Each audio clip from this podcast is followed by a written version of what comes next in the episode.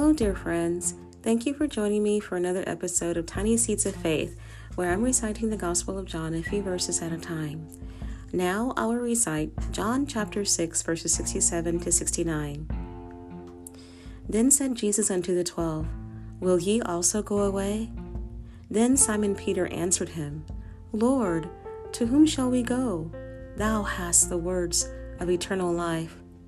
And we believe and are sure that thou art that Christ, the Son of the living God. Thank you, Lord, for the reciting of your word. Notice that in verse 67, Jesus turned to the twelve.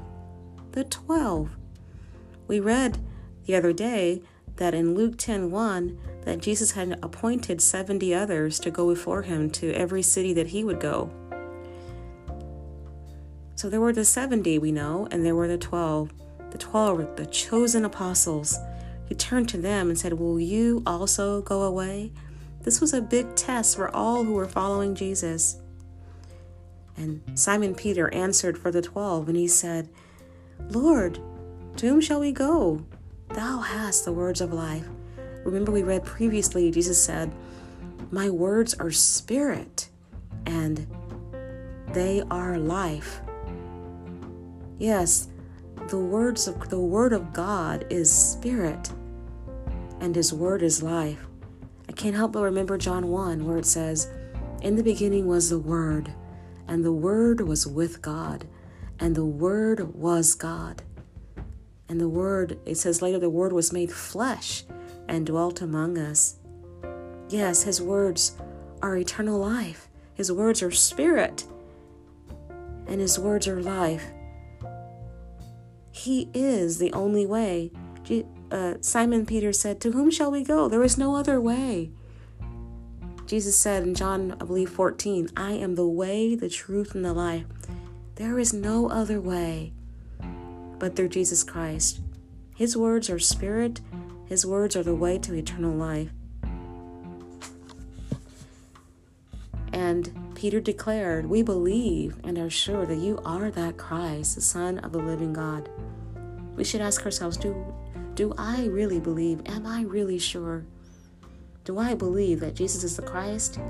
Do I believe that Jesus is the Son of the living God? Well, I can answer for myself yes, I believe that surely Jesus is the Christ and He is the Son of the living God, and I have received eternal life. If you do not believe in Jesus, believe today. Believe the good news. Believe that God so loved the world that He gave His only begotten Son, that whosoever believeth on Him should not perish, but have eternal life.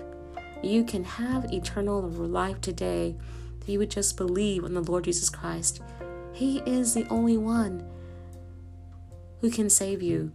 His words are spirit, His words are life. He is the only way to the Father.